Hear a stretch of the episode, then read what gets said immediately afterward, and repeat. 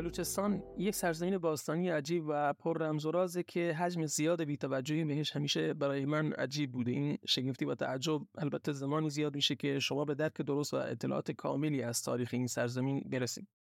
من بین بلوچ و بلوچستان سری تفاوت‌هایی قائلم. این تفکیک من هم فقط مربوط به بلوچی یا بلوچستان نیست بلکه میشه بین تمام جوامع جدید با جوامع باستانیشون این تفاوت رو قائل شد. ایران جدید با ایران باستان و بلوچستان جدید با بلوچستان باستان. به همین ترتیب تقریبا همه ملت ها و مناطق جهان با شکل باستانی خودشون متفاوتن. مفهوم فعلی بلوچ، کرد، فارس و ترک و عرب با مفهوم خودشون در جهان باستان یکسان نیستن. اصلا اشتباهی که بگیم آریایی ها فارس بودن و درسته که گفته بشه فارس ها تنها گروه کوچکی از آریایی ها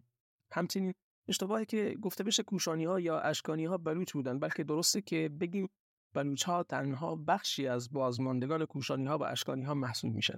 ما می‌تونیم ادعای این رو داشته باشیم که متعلق به یک جامعه باستانی هستیم اما اثبات اینکه ما فقط میراثدار اون جامعه باستانی مد نظر هستیم نگرشی اشتباهه که متاسفانه در میان بخش زیادی از مردم پذیرفته و ترویج داده شده. نوع دیگری از این اشتباه در ناسیونالیست حکومتی ملتهایی دیده میشه که پشتوانه حکومتی دارن. مثل ناسیونالیست فارس یا پنجاب پشتو یا ترک و عرب که به پشتوانه حکومت و قدرت نه تنها هویت دیگران رو نادیده می‌گیرن و اونها رو زیر هویت خودشون تعریف می‌کنن بلکه حتی هویت جوامع باستانی رو هم به طور کامل مصادره و با اسم و رسم ناسیونالیستی مورد ادعا و مورد دلخواه خودشون تعریف می‌کنن.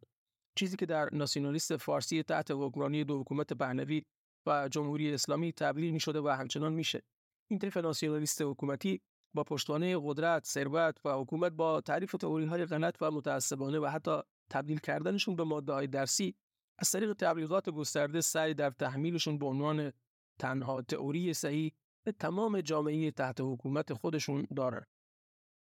در دومین اپیزود از پادکست معدن تحت عنوان تاریخ بلوچستان تصمیم گرفتم درباره اینکه بلوچ چه کسی صحبت کنم. صحبت های من البته درباره ترجمه لغوی و اصطلاحی واژه بلوچ نیست. اینکه مثلا بلوچ به معنای تاج خروس یا به معنای جنگجو یا به معنای بدروش و بدبخت یا به معنای یک خدای باستانی هیچ کدوم از اینها در حال حاضر مد نظر من نیست. بلکه من فقط از اون به دنبال اینم که بگم بلوچ قبل از اینکه بلوچ باشه چه کسی بوده؟ آیا از نقطه صفر خودش بلوچ بوده یا این هویت رو در روند تاریخی رو به رشدش به دست آورده. صحبت من در ادامه تقریبا درباره این مسئله و مسائل مشابهش خواهند بود. از اونجایی که قرار در ادامه بحث از تبار و نژاد بلوچ صحبت کنم لازمه که قبلش درباره ارزش تقسیم بندی نژادی در این و اینکه آیا هنوز هم انسان ها از طریق تبار و نژادشون تقسیم بندی میشن و یا با پیشرفت علم تقسیم بندی انسان ها از طریق تبار و نژاد منسوخ شده صحبت کنم. ناسیونالیسم افراطی و تعصبات ناشی از اون که گاهن به شکل نژاد پرستانه هم در میان مردم گروه ها احزاب و حکومت ها رشد می‌کنند و میشه در هر نقطه از جهان پیدا کرد. گرایش های افراطی ناسیونالیسم آلمان هیتلری و مشابه اون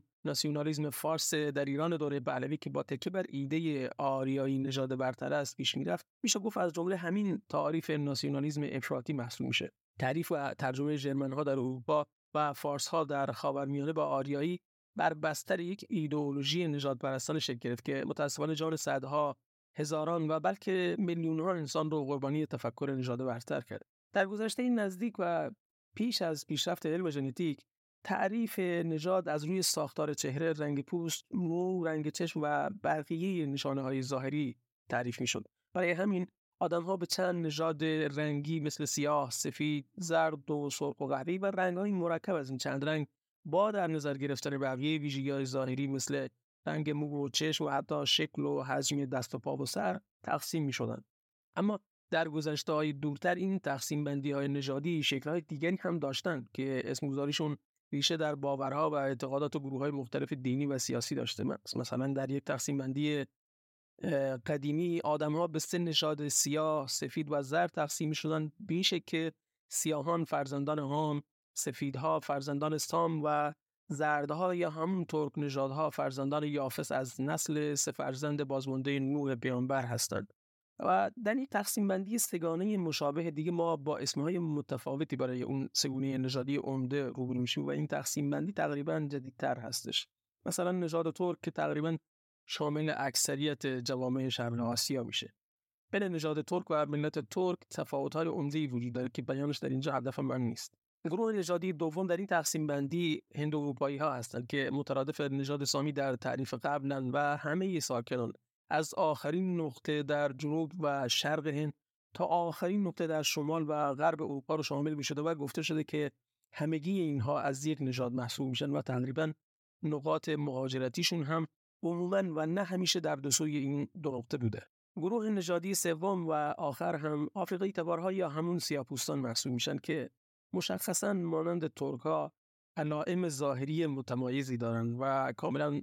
تیف و ظاهرشون مشخصه. این تقسیمات تقریبا عمده ترین تقسیمات برای فهم عمومی مخاطب هستند هرچند که میشه با تعریف واژه نژاد به شکل دیگری و یا ترکیب این سه نژاد با هم دهها گروه نژادی دیگر رو هم تعریف کرد که بیان اونها کاملا طولانی و خسته کننده خواهد بود. اما سوالی که در این میان برای هر آدم غیر متعصبی پیش میاد اینه که آیا واقعا ما با اطمینان کامل می‌تونیم بگیم که 100 درصد فقط به یک قوم یا نژاد تعلق داریم و هیچ درصدی از دیگر نژادهای ملت ها نداریم. با پیشرفت جهان جدید و رشد علم و فناوری در های مختلف میشه گفت که هر تعصبی بر نژاد و ملیت رفتار بیهوده و نادرستی محسوب میشه و اساس بشر کلا بر یک بستر استواره. هیچ تفاوتی بین دینه یک ترک با فارس یا عرب وجود نداره. بین دی یک انسان سیاه و یک انسان سفید و کلا عددی که برای مشترک بودن دی ان آدمیزاد ذکر شده چیزی بیش از 99 درصد مشابهته که این در واقع یعنی عدم تفاوت یعنی هیچ تفاوتی در دی شما و دیگر انسان ها وجود نداره. هیچ فارسی ادعای این رو نمی‌تونه داشته باشه که درصدی از غیر فارس بودن رو در خون خودش نداره و به همین شکل یک بلوش نمی‌تونه از خلوص نژادی و قومی خودش با یقین و جزم کامل به گونه ای صحبت کنه که جز بلوچ بودن هیچ هویت دیگری در دینش وجود نداره. علم تبارشناسی و نجات شناسی تغییر کرده و مثل قدیم انسانها رو به سه دسته ترک، هندوروپایی و آفریقایی و گونه های دیگر تقسیم بندی تقسیم نمی‌کنه. چنانچه کسی برای شناخت تبار خودش کنجکاو باشه به راحتی با یک آزمایش دی می‌تونه بفهمه چقدر و چه میزان از چه تبار و قوم و ملتی رو در وجود خودش به طور همزمان داره. بعد نیست اینجا داستان آدم صدیق شهروند افغان ساکن آمریکا رو ذکر کنم که وبسایت دری صدای آمریکا در خرداد سال 96 گزارش رو منتشر کرده بود. آدم صدیق با تصور بر اینکه یک افغان خالصه می‌خواست از طریق آزمایش دی ای اطلاعات تباری و قومی خودش رو کامل کنه این مرد افغان تبار میگه با پدر بزرگش مشغول نوشتن کتابی در مورد اقوام و ملت های افغانستان بوده که در میانه های تحقیقش تصمیم می‌گیره که یه آزمایش دی ای برای خودش انجام بده تا تبار خودش رو شناسایی کنه. یه جورایی با خودش گفته که من دارم تبار شناسی می‌کنم. بذار این قضیه رو تا تهش برم. آقای آدم صدیق میگه که من از طرف پدر از یک طایفه به اسم یوسف زئی و از طرف مادرم متعلق به یک طایفه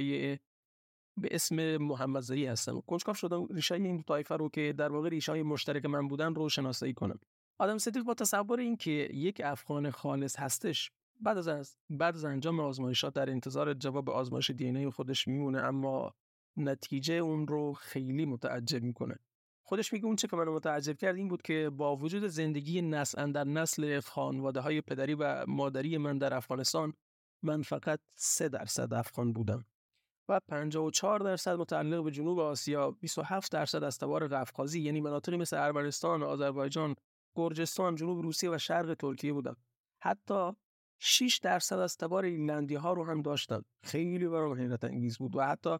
درصدهای کمی هم از خیلی از اقوام و ملل دیگه نتیجه نهایی این آزمایش بود. طبق تحلیل خود آدم صدیق جواب این آزمایش کاملا معقول و قابل حدس بوده چون افغانستان مثل بلوچستان از مسیرهای تاریخی مبادلات فرهنگی و تجاری جهان باستان بوده و حکومت زیادی در این سرزمین ها حکمرانی کردند که طی هزاران سال نژادهای مختلف با مشخصات نژادی متفاوت اونجا زندگی کردن. مسئله ای که تقریبا در تمام خاور میانه جدید و به طور کلی درباره تمام مردم دنیا صدق می‌کنه داستان آدم صدیق به اینجا ختم نمیشه. اون بعد از دیدن نتیجه آزمایش دینه خودش کنجکاو میشه که بیشتر درباره آبا و اجدادش پرسجو کنه. که در مسیر این جستجوی هویتی متوجه میشه که مادر بزرگ مادر بزرگ مادرش ریشه ارمنستانی داشته و از اونجا به همراه خانوادهش به افغانستان مهاجرت کرده درباره خانواده پدرش هم متوجه میشه که اونها هم چند نسل قبل از جنوب آسیا به افغانستان اومدن که بعد از این جستجو پاسخ 54 درصد جنوب آسیایی بودن و 27 درصد افغازی بودن خودش رو پیدا می‌کنه. نکته قابل ذکر در اینجا اینه که درباره تبارشناسی ژنتیکی مثل مسئله تبارشناسی سنتی قیل و قال و انتقادات و حرف و حدیث های زیادی وجود داره و بسیاری به این آزمایشات اهمیتی نمیدن. البته طبعا ارزش این آزمایشات به مراتب دقیقتر محکمتر و صحیحتر از تقسیم بندی های تباری قدیمی هستش. در هر صورت چه با آزمایشات علمی جدید و چه با تقسیم بندی تباری قدیم یک حقیقت درباره تمام انسانهای فعلی وجود داره و اون اینه که همگی از یک نیای مشترکن و تمامی ها از رنگ پوست، مو، چشم تا قد و حجم بدن به دلایل شرایط اقلیمی و تغییرات زیست ایجاد شدن و یک واکنش کاملا طبیعی بدن. به طبیعت اطراف بوده و هرگز به معنای برتر بودن یک رنگ و شکل و نژاد بر دیگری نبوده و نیست. از یک جهت و با در نظر گرفتن این توضیحات می‌تونم بگم که من هیچ تعصبی بر نگرش های ناسیونالیستی ندارم. اما از جهتی دیگه و با تعریف جدیدی که از مفهوم ملت در ادبیات سیاسی وجود داره من مطابق این تعریفات خودم رو یک بلوچ می‌دونم. شاید مخاطب ناسیونالیست و ملیگرای من از روی نگرانی با خودش بگه که نداشتن تعصب به ملیت تفکر جهان وطنی هست طبعا نگرانی این اشخاص کاملا به جا و طبیعی و من به اونها بابت این نگرانی حق میدم. باید به این افراد اطمینان بدم که من به طور کلی خودم رو مسئول حفظ میراث بلوچ و بلوچستان می‌دونم و این مسئله رو حتی بر خودم به عنوان یک بلوچ لازم می‌دونم. و به طور کلی شیفته بلوچستان هستم. ضمن اینکه هدف از اندیشه جهان وطنی اگر نفع عمومی به انسانها و پرهیز از آسیب و ضرر رسوندن به دیگر انسان هاست چیز خوبیه و من بهش معتقدم. اما اگر اندیشه جهان وطنی به این معناست که یک عده با باور بر اینکه مرزها ارزشی ندارن به سمت فرهنگ، زبان، تاریخ، منابع و ثروتهای اونها هجوم ببرن و داشته هاشون رو به تاراج ببرن نه تنها به اندیشه باوری ندارم بلکه با اون مقابله هم می‌کنم من به چارچوب اندیشه های موجود در جهان کم و بیش واقفم و ترفنده های مختلف سیاستمداران و انسان های هیلگر رو هم تا حدودی می‌شناسم. از این جهت می‌تونم درک کنم و تشخیص بدم که در لبای برخی اندیشه ها چه برنامه های پنهانی وجود داره. خب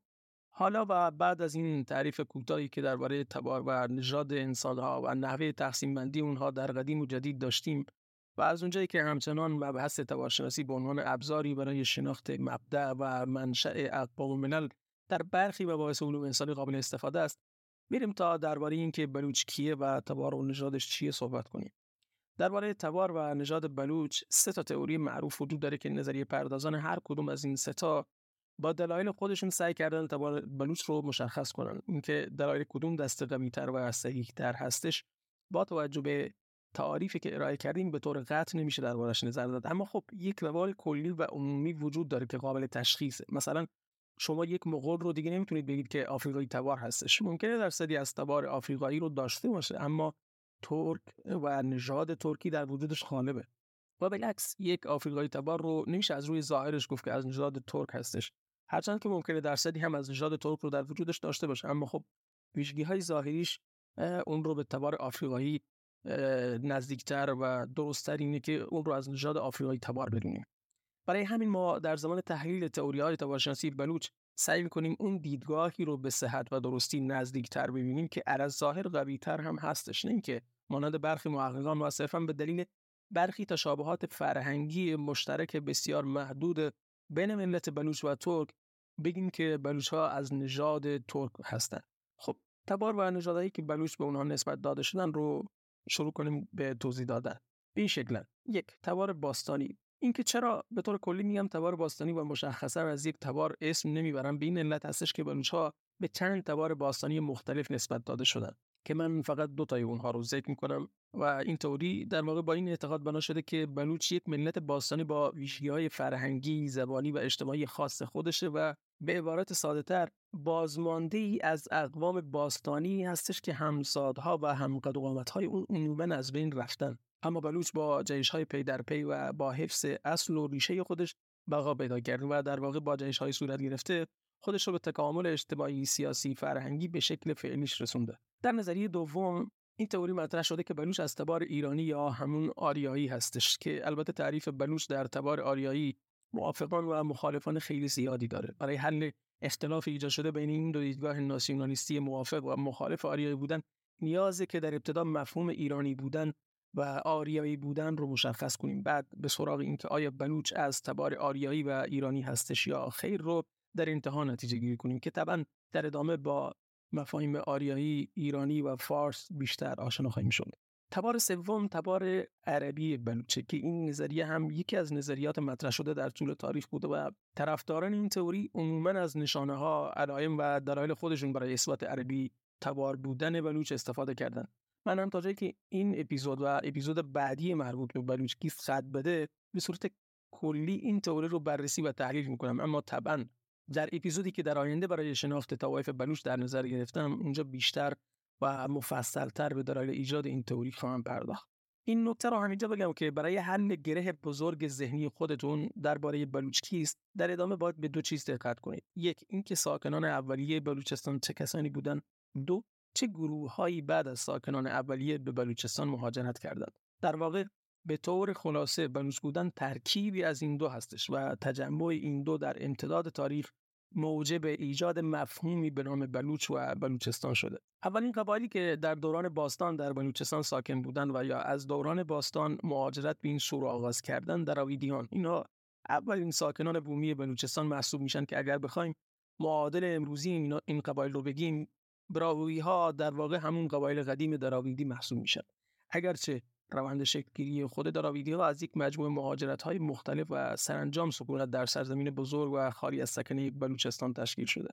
و همچنان تحقیقات درباره ماهیت این ملت باستانی نحوه شکلگیری و استقرار اون در بلوچستان ادامه داره و می‌تونه اطلاعات تازه تری در آینده به ما در این زمینه بده. اونچه که تاکنون درباره ملت باستانی ساکن در بلوچستان پیش از شکلگیری مفهوم بلوچ ارائه شده اینه که این ملت باستانی روابط و تشابهاتی با تمدن‌های شکل گرفته در غرب آسیا یا همون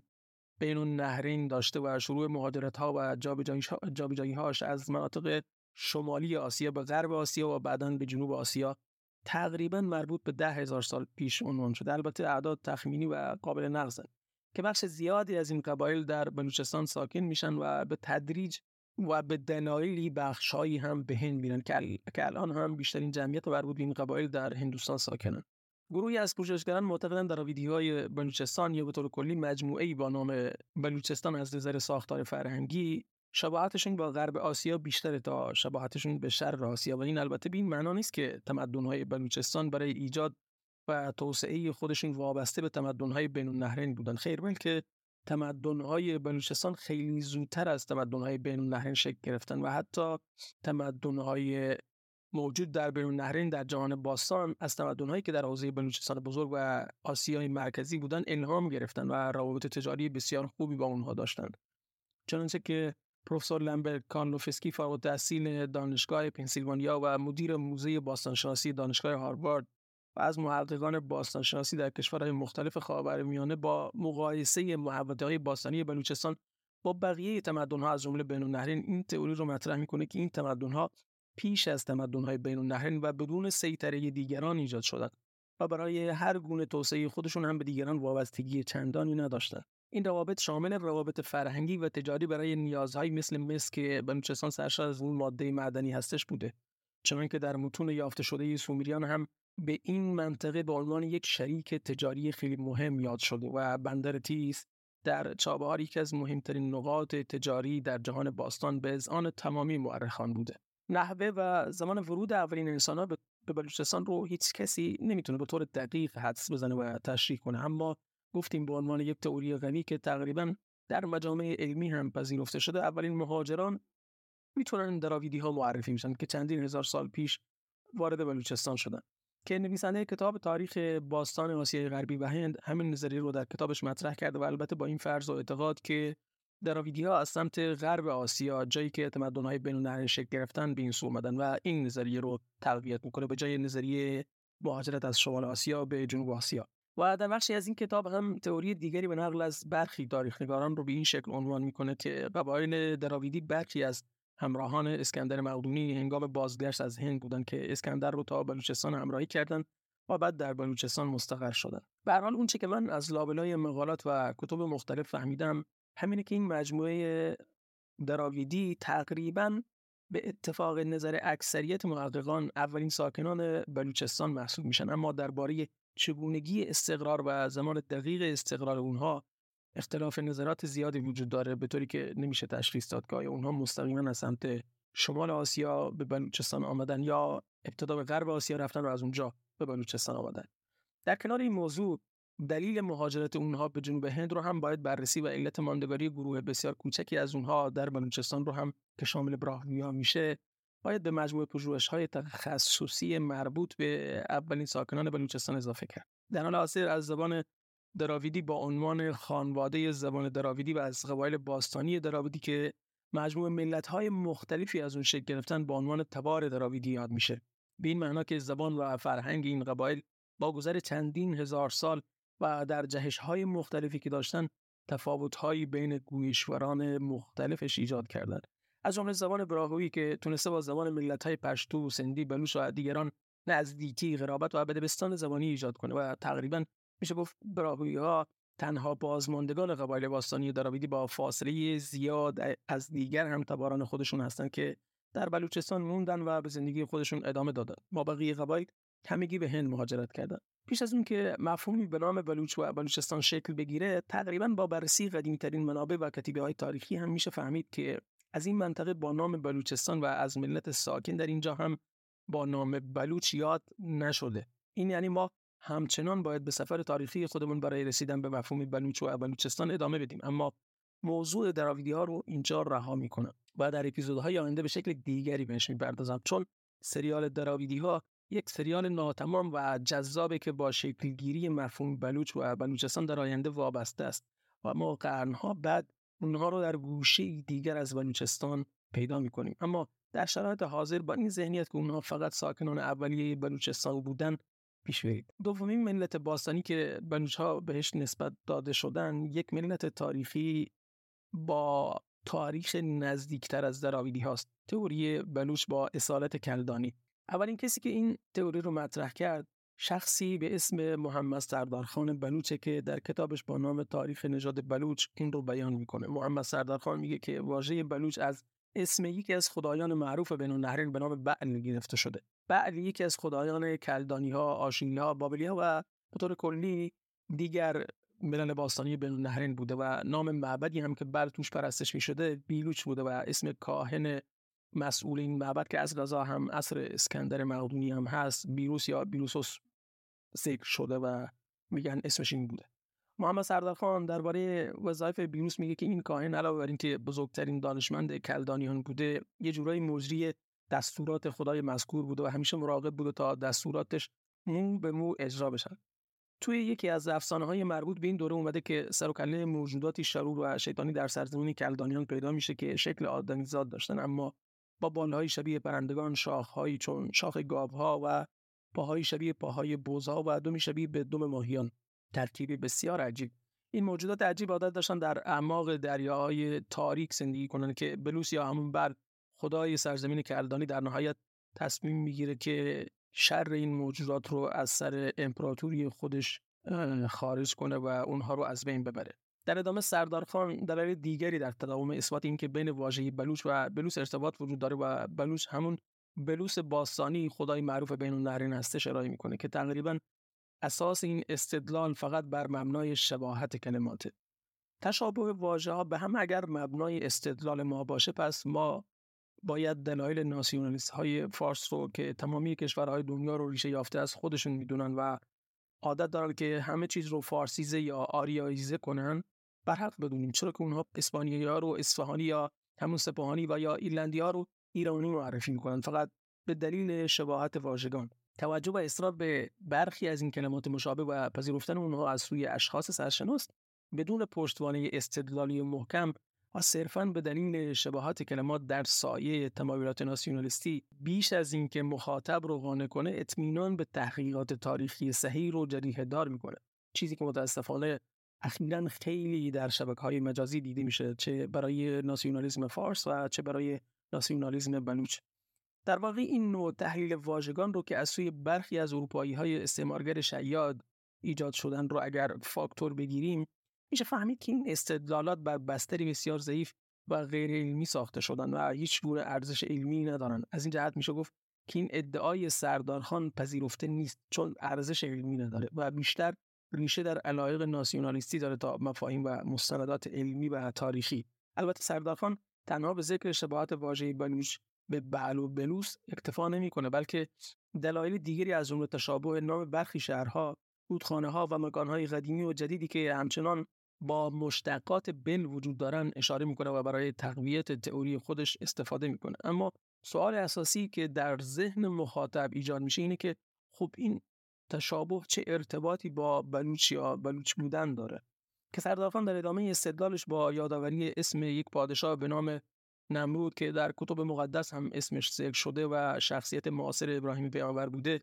میگه نمرود پادشاه کلدانیان بود و عادت داشت که پوست ببر بتن کنه و سوار بر عرابه‌ای بشه که ببرها اون رو می‌کشن. در واقع قصد سردارخان از ذکر روایت ببرین پوشی نمرود اینه که بین این روایت و روایت فردوسی در شاهنامه که گروهی از های جنگجو رو دارای پرچمی از پوست ببر ذکر می‌کنه یکسان سازی ایجاد کنه. ضمن اینکه سردارخان حتی با یکی بودن اسم پدر نمرود و قوم کوچ که در کنار ها در طول تاریخ اسمشون ذکر شده این تئوری رو تلاش می‌کنه به قطعیت برسونه به طوری که با تاکید اسم پدر نمرود رو کوچ خید می‌کنه و اون رو از نوادگان نوح پیامبر از طرف فرزندش هام می‌دونه. سردافان پس از اون مدعی میشه که بعد از فروپاشی امپراتوری کلدانیان بلوسی ها به مناطق داخلی ایران مهاجرت می‌کنن و با اشاراتی گنگ محل سکونت بعدی اونها رو از بین النهرین در منطقه در نقاط شمالی فارس یعنی اطراف دریای خزر ذکر می‌کنه و در واقع اینطوری به تئوری معروفه درباره نژاد و منشأ بلوچ یعنی آریایی اشاره می‌کنه. خلاصه اون چه که درباره تئوری تبار کلدانی بلوچ میشه گفت اینه که تقریبا تنها مدعی این تئوری شخصی به نام محمد سردارخان بلوچه که در کتاب خودش تاریخ نژاد بلوچ این تئوری رو ذکر می‌کنه و بعدها نویسندگان دیگه از اون نقل قول می‌کنن چه به معنای تایید و چه به معنای ردش. در تئوری مد نظر سردارخان فهمیدیم که این تئوری بیشتر به شباهت واژگان و اسمها تاکید داره تا مستندات حقیقی باستانی تاریخی و علمی. خب با تموم کردن بخش اول از اپیزود دوم پادکست مدن تحت عنوان تاریخ بلوچستان با موضوع توارشناسی بلوچ این اپیزود رو همینجا تموم می‌کنم و در اپیزود بعدی درباره دو تبار باقی مانده یعنی تبار عربی و آریایی بلوچ ها صحبت می‌کنم. علاوه بر اون یک جمعبندی کامل درباره اون که در موضوع تبار بلوچ گفتم ارائه خواهم کرد. ممنون و سپاسگزارم از همراهی شما و چنانچه انتقاد یا پیشنهادی داشتید خوشحال میشم از طریق نوشتن نظراتتون در اینجا و دیگر راههای دسترسی با من در میان بگذارید.